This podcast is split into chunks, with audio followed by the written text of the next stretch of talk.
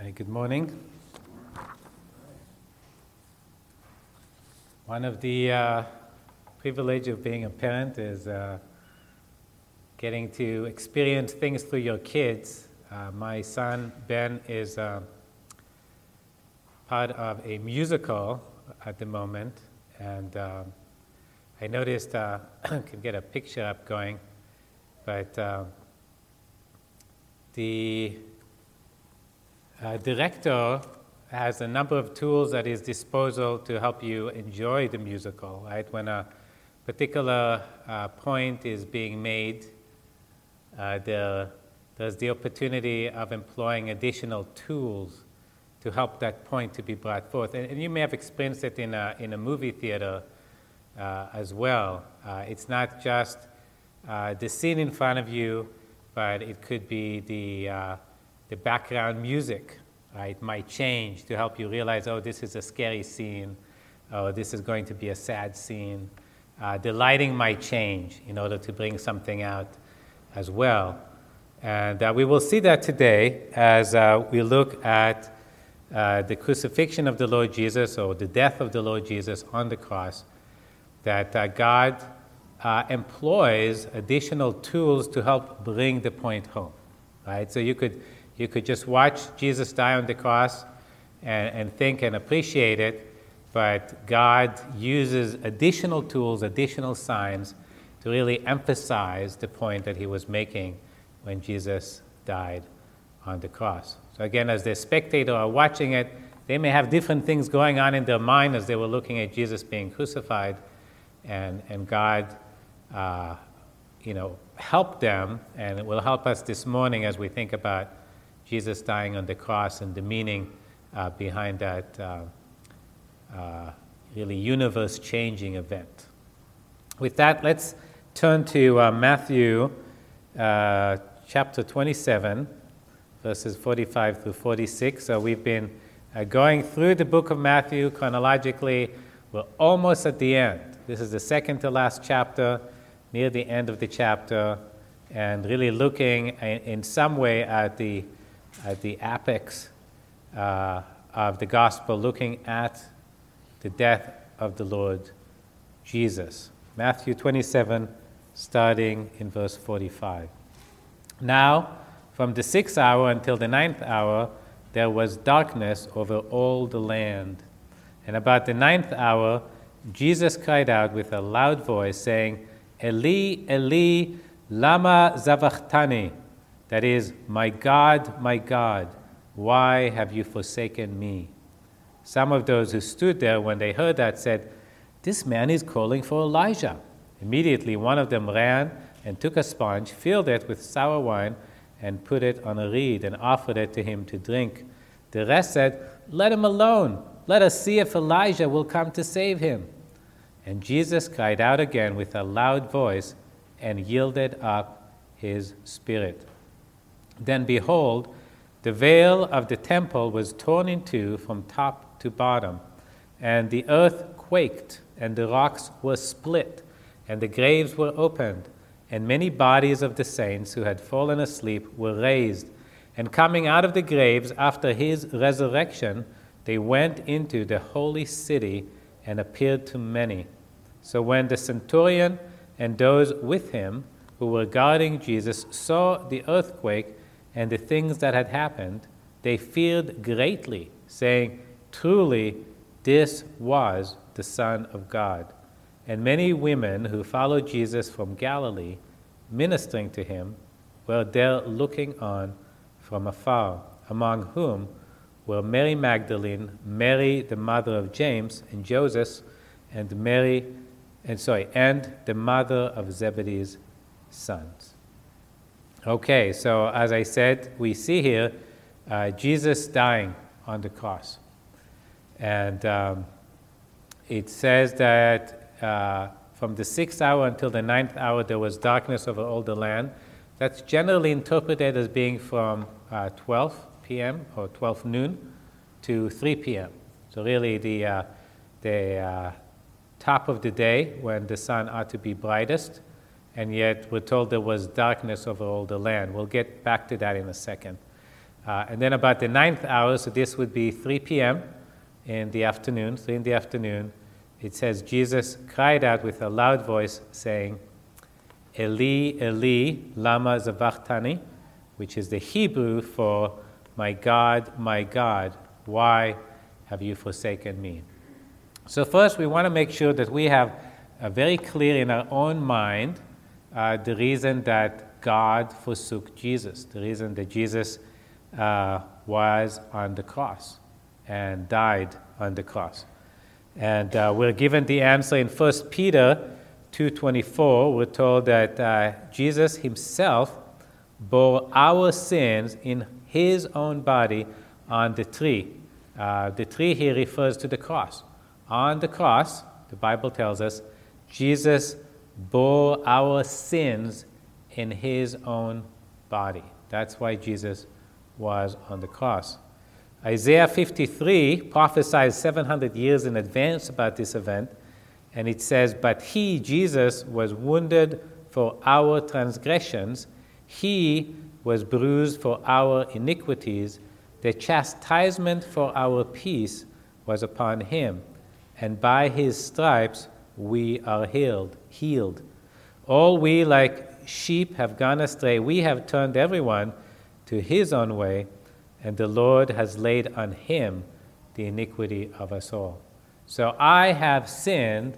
I deserve to be punished because of my sins. But on the cross, God laid my sins on Jesus, and He punished Jesus for my sins. And uh, part of that punishment wasn't just the physical suffering but it was being separated from, from God. My sins separate me from God. God's judgment against me, the wages of sin, we're told, is death.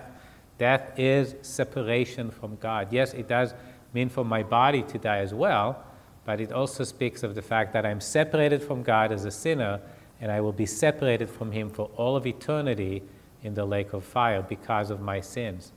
Because my sins were laid on the Lord Jesus, he didn't just have to die physically for them, he had to be separated from God. Right? He had to, to die, if you would, spiritually as well as physically. Right? That is why God forsook Jesus on the cross. That's why Jesus cried out, My God, my God, why have you forsaken me? Now, uh, we understand that Jesus knew why he was dying on the cross. Uh, we celebrated this morning uh, the Lord's Supper, and in the Lord's Supper, which happened less than 24 hours earlier, he told the disciples, This is my body, which is given for you. This is my blood, which is shed for the remissions of, of, of the sins of many. He knew he was going to the cross to die for our sins. Two days later, or three days later, after he was raised from the dead, he explains to uh, the two on the road to Emmaus why he had to die. Jesus knew why he was separated, and yet there's a depth to the experience of the cross that, that I think we just have a difficulty entering into. Jesus really experienced separation from God to the point that he cried out from his heart, My God, my God, why have you forsaken me? And it speaks to us of the fact that that suffering was really the greater suffering. Not taking away from his physical suffering, David uh, walked us last week through the physical suffering of the Lord Jesus, and there's like no words to describe it. It was so awful what Jesus went through. And yet, Jesus cried, the cry of Jesus' heart was being separated from his Father. So much greater was his agony of experiencing separation from God, uh, that that is what he cried out about, rather than his physical suffering. But we want to understand he did it for you, and he did it for me. And, uh, and that's why we come here we, uh, weekly, as, as Howard reminded us this morning, to remember him in the Lord's Supper, because his death on the cross was for you and for me. So that is the reason. Now we see here Unfortunately, confusion in the minds of the spectator. Verse 47 says, Some of those who stood there when they heard that said, This man is calling for Elijah. So when they heard Jesus crying out, Eli, Eli, lama sabachthani, meaning, My God, my God, why have you forsaken me? They somehow confused what he was saying, and they thought this man is calling for Elijah, right? It's uh, Eli could be short for Elijah, or Eliyahu would be the Hebrew word, and you know it's it's difficult for us to fathom, and yet we have to say people today similarly are confused about why Jesus died, right? Some of them uh, think he was just a, a, a helpless victim. He didn't want to die, right? He wanted to, to continue on and teach people good things, and somehow uh, he was arrested and crucified against his will, right? That wasn't somehow he wanted to do. Some think, well, he just did it to somehow demonstrate how much God loves us. Well, it's true that his death on the cross showed us how much God loves us, but his death on the cross was necessary right, in order to save us from our sins. So people today are also confused about it, and that's not God's will. He doesn't want people to be confused. He wants them to understand exactly what it was that Jesus did for them on the cross. And so we have here uh, five signs. Maybe you, you, could count differently and, and find more, uh, but at least five major signs uh, to help people understand what it is that Jesus was doing on the cross. So the first one, as we referred to, was uh, the darkness. I have a picture of that. Of course, we don't really know just how dark it was. It's so dark I can't even see it here. Uh, but uh, so we don't know how dark it was. Uh, we know that it was um, not just clouds in the sky, because it says that the sun was darkened. Right? We know it wasn't an eclipse because the Passover is celebrated at the full moon and an eclipse happens in the new moon. So we can get rid of, you know, the natural explanation and say this is God, right? God chose to darken the sun, which resulted in darkness uh, over all the land. And we could try to think why God would darken the land. I, I was thinking uh, of at least a couple of things, but I imagine there could be more reasons uh, behind why God would bring the darkness. One was that um, people questioned who Jesus was. If you remember, uh, last week uh, the, the religious leaders were mocking Jesus, others were mocking Jesus, said, you know, if you really are the Son of God, come down from the cross. Right? They questioned who Jesus was. And uh, if Jesus came down from the cross to prove he was the Son of God, uh, we would all still be in our sins. So Jesus could not come down from the cross and save us at the same time. So I think it was one of God's way of showing this is my son. This is my son. Creation itself was declaring this was the Son of God being crucified with the darkness all the land. Uh, the other is uh, we, rec- we associate dark and blackness with sadness and mourning. Uh, at least in most culture, people will wear black. Uh, maybe a veil. When it's dark outside, we tend to be, you know, maybe uh, more depressed, more frightened. Uh, so I think the darkness was to show that this was a terrible thing that was being done, right? God was not happy with it. Now we have to be careful. Obviously, in God's plan, this is a good thing, right? This would result in the salvation of everyone who believes. That's wonderful. But there was no pleasure in the suffering of his son. Right? He did not think it wasn't a good thing that people treated Jesus shamefully, that people crucified him. Right? That Jesus was dying. It wasn't a good thing in itself. God had a good purpose for it. He was going to bring good out of it. But it was a sad event. And so God, uh, it says, darkened the sun. Literally reduced the amount of light available to people to see by. The the second sign we see, I took to be uh, Jesus' words themselves. In verse 50, it says, And Jesus cried out again with a loud voice and yielded up his spirit. Uh, in the Gospel of Luke, we're told, uh, we're given detail as to what he said. Luke 23 46.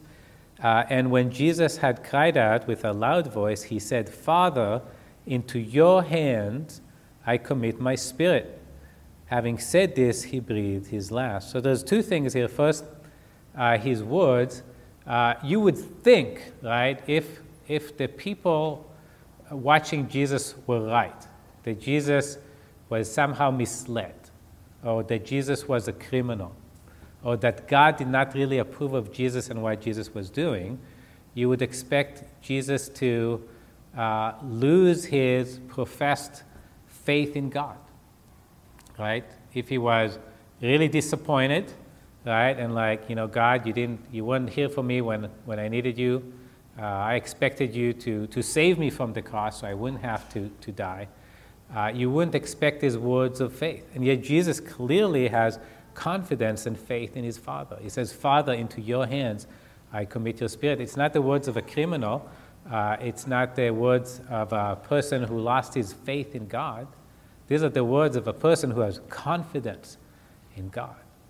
And, and those words, and really throughout the crucifixion, if you look at Jesus' conduct, it doesn't fit a criminal, it doesn't fit an apostate or false teacher. It only fits Jesus as he claimed to be the Son of God.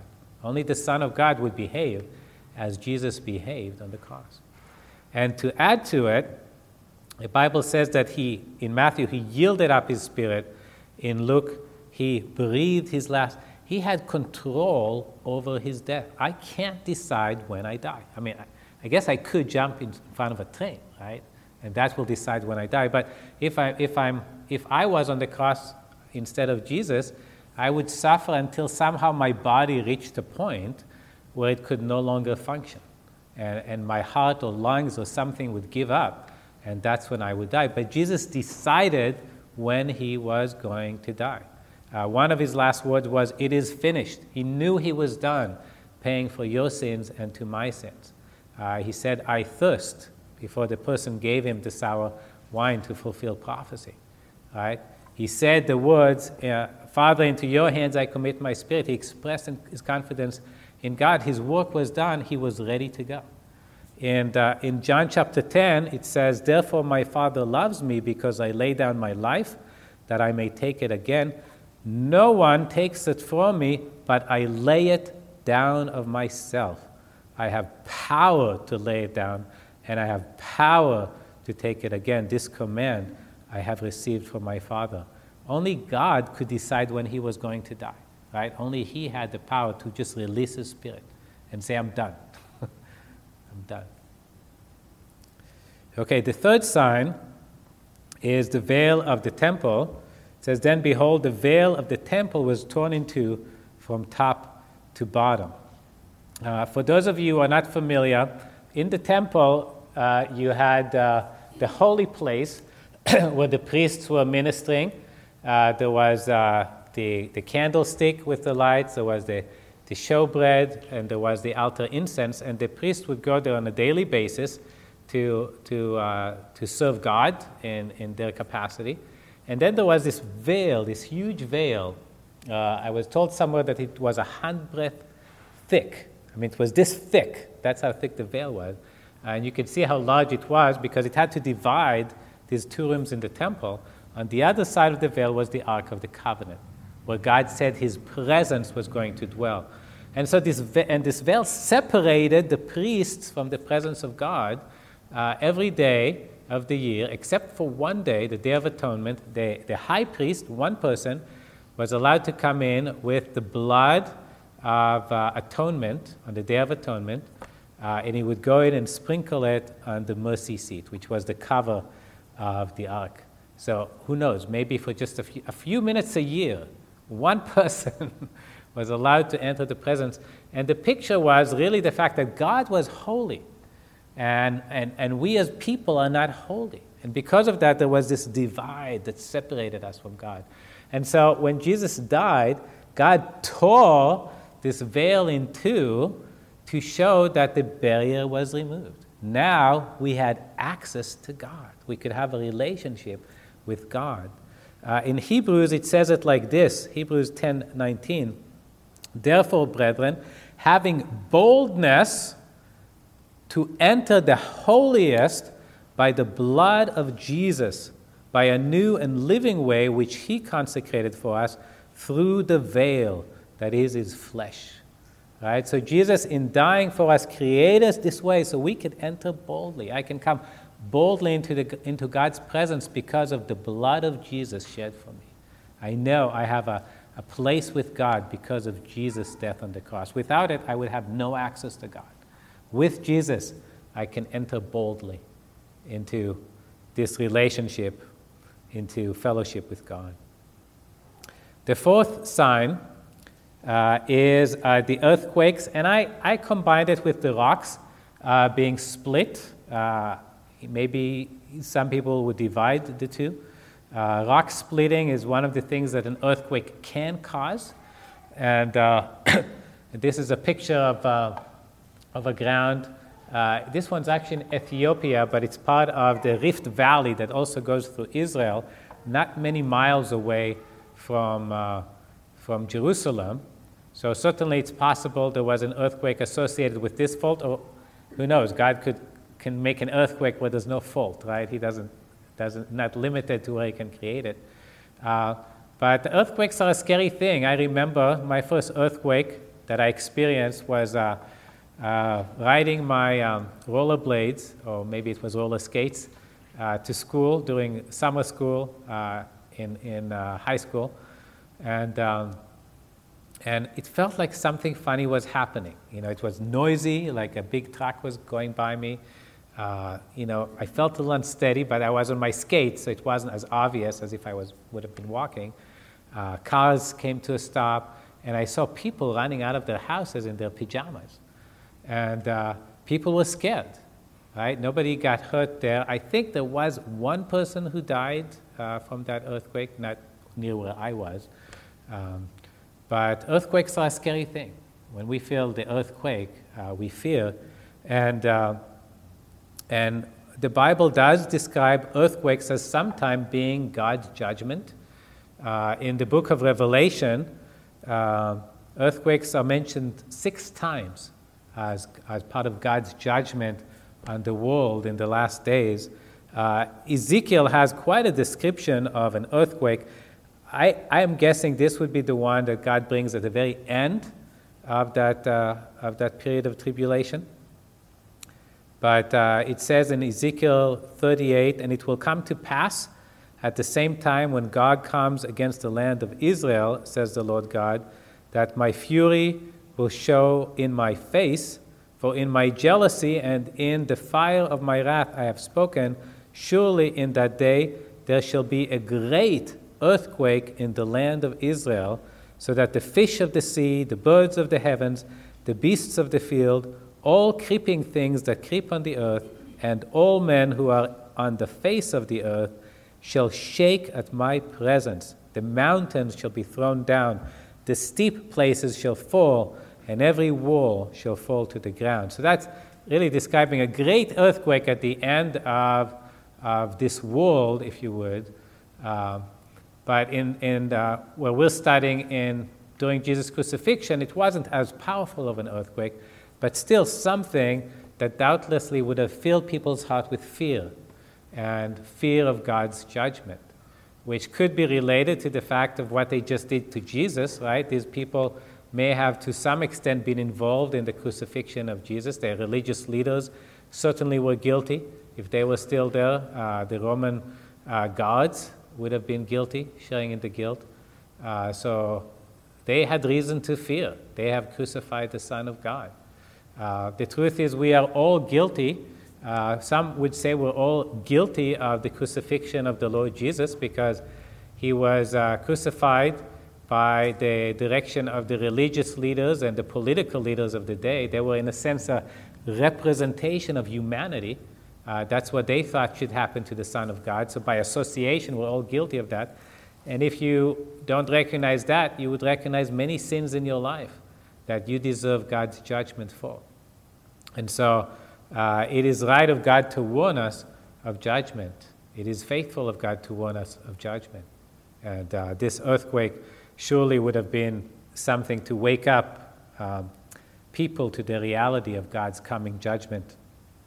Okay, the fifth sign um, that I, I selected in the passage is the opening of the graves.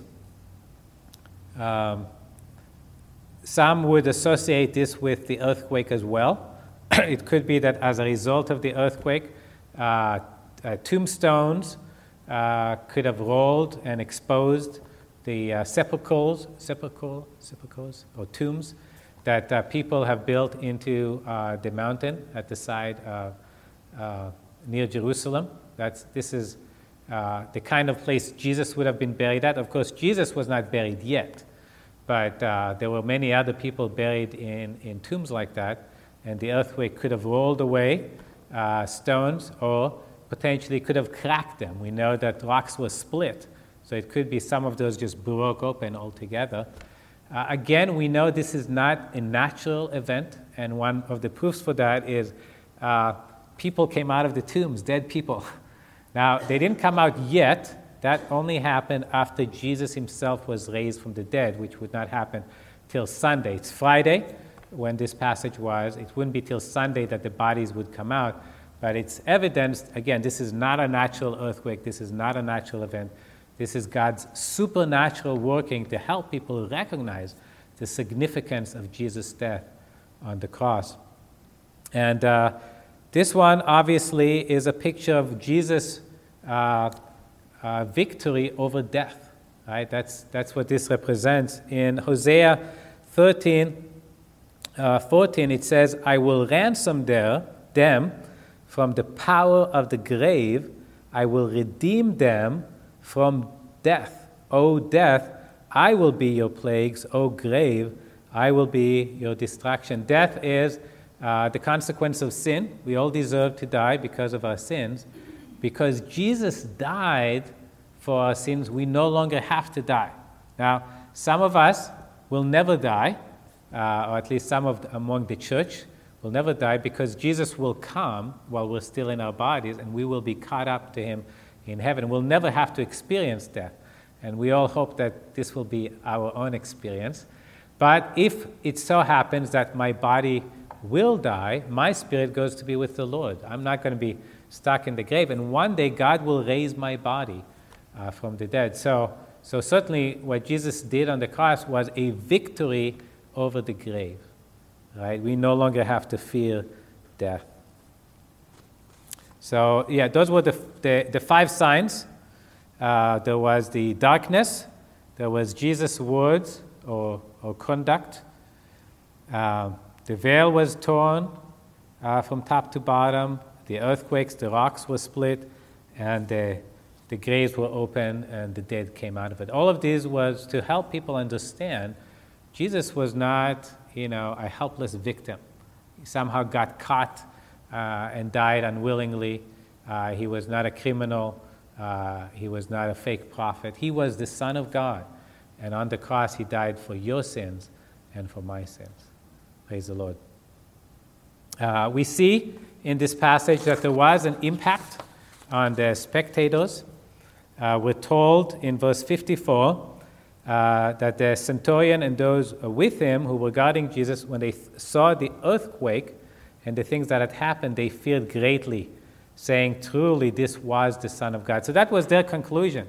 These are uh, professional um, yeah, executors. Their job was to kill people. They knew how people died, they looked at Jesus' death and said, This is the Son of God. Right? Nobody dies like this. Nobody has the sun darkened, earthquake, speaks as he does, uh, you know, have, have graves open. This must be who he said he was. This is the Son of God. Uh, in uh, the Gospel of Luke, we're told in uh, chapter 23, Verse 47 So when the centurion saw what had happened, he glorified God, saying, Certainly this was a righteous man, and the whole crowd who came together to that sight, seeing what had been done, beat their breasts and returned. So it wasn't just the uh, Roman centurion and the guards, it was the whole crowd that uh, was affected by these signs. Uh, beating the breast seems to be associating with uh, an acknowledgement of guilt. If you remember in um, uh, the parable of the, the tax collector and the Pharisee going to God to pray, it says that the uh, tax collector was beating his breast, not even looking to God, saying, Have mercy to me, or on me, the sinner. So we would understand that the whole crowd was now joined with that. Have mercy on us, right? You know, we have sinned in what we have done here. So that's wonderful uh, because that would prepare them for the next event, which is Jesus rising from the dead and then the gospel being preached and thousands being saved, right, within days of this event. And we recognize this was, again, the impact of, of, of the crucifixion and the accompanying signs. They had an impact on those who were there. Then finally, we see uh, the women who followed Jesus in verse, 50, verse 55 says, And many women who followed Jesus from Galilee, ministering to him, were looking on uh, from afar. So we, we noticed these, these were women. Uh, the men all ran away, you know, to, to their shame. We're told in the Gospel of John that uh, John, the, the disciple of Jesus, was an exception, and he did stick around. But uh, the women are given credit here and in other places as uh, being willing to, to, to stand and uh, to serve the Lord when the men were failing him. Uh, I could, you know, suppose that maybe the men felt they were in greater danger. Sometimes men might be arrested before women are, but uh, certainly they would have been in danger too if the men were. And uh, in the case of the men, we really see what seems to be a certain loss of faith. Um, the two that were walking on the road to Emmaus said, We were hoping this was going to be the Messiah. But obviously, he couldn't be because he, he was crucified, right? Whereas the women do not lose their faith in Jesus. The fact that they're there watching on and then later wanting to honor Jesus in burial. Remember, they were the ones who, who bought the, uh, the anointing oil and things to, to give Jesus a proper a burial service. It shows that their faith in Jesus was still holding. They didn't believe that uh, he was a false prophet or a false Messiah. They still believed in him, even though uh, he was on the cross. I'm, I'm sure they were confused, right? Because the Jews expected the Messiah to be uh, this great political leader that would overthrow the Romans and rule the world. We know one day Jesus will be sitting on the throne of this world.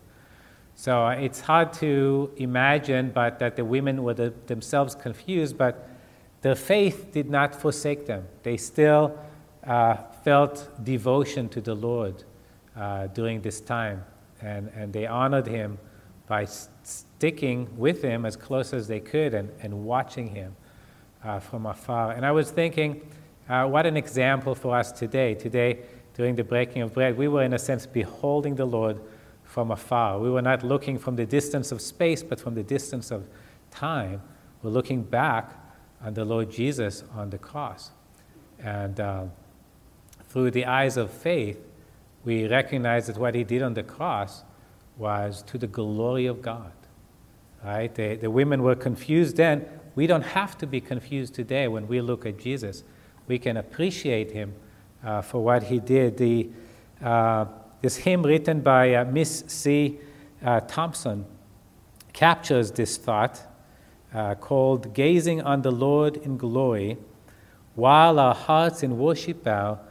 There we read the wondrous story of the cross, its shame and woe. We're looking on the Lord in glory on the cross. Every mark of dark dishonor heaped upon the thorn crowned brow, all the depth of thy heart's sorrow told in answering glory now. On that cross alone forsaken, where no pitying eye was found, now to God right's hand exalted, with thy praise the heavens resound. Did thy God even then forsake thee, hide his face from thy deep need? In thy face, once marred and smitten, all his glory now we read. Gazing on it, we adore thee, blessed, precious, holy Lord. Thou, the Lamb alone, art worthy. This be earth and heaven's accord. So, so we, we'll, we look back at that event, the cross, which uh, seems like the most terrible event in history, and we draw worship out of it. We realize by looking on the cross how much it was that God loved us and what it was that God did uh, to provide for us. And uh, it, it really separates uh, Christianity, or I should say the truth, from all the world's religion, which I would call lies, because this is the only religion or faith or message where we look upon God's death uh, and seeing it God's glory. right? You're not going to find that in Islam or any other uh, religion, but it's because God did the work of salvation. It's not us that need to impress God, it's not us that need to somehow make ourselves as gods, but it is that God came down to earth and He did the work of salvation for you and for me and allows us to worship Him, to appreciate Him, to thank Him, to remember Him uh, uh, for, for now and, and for the rest of eternity. What application uh, can we take from the message? Uh, one, we don't want to miss the message of the cross. It was so important to God.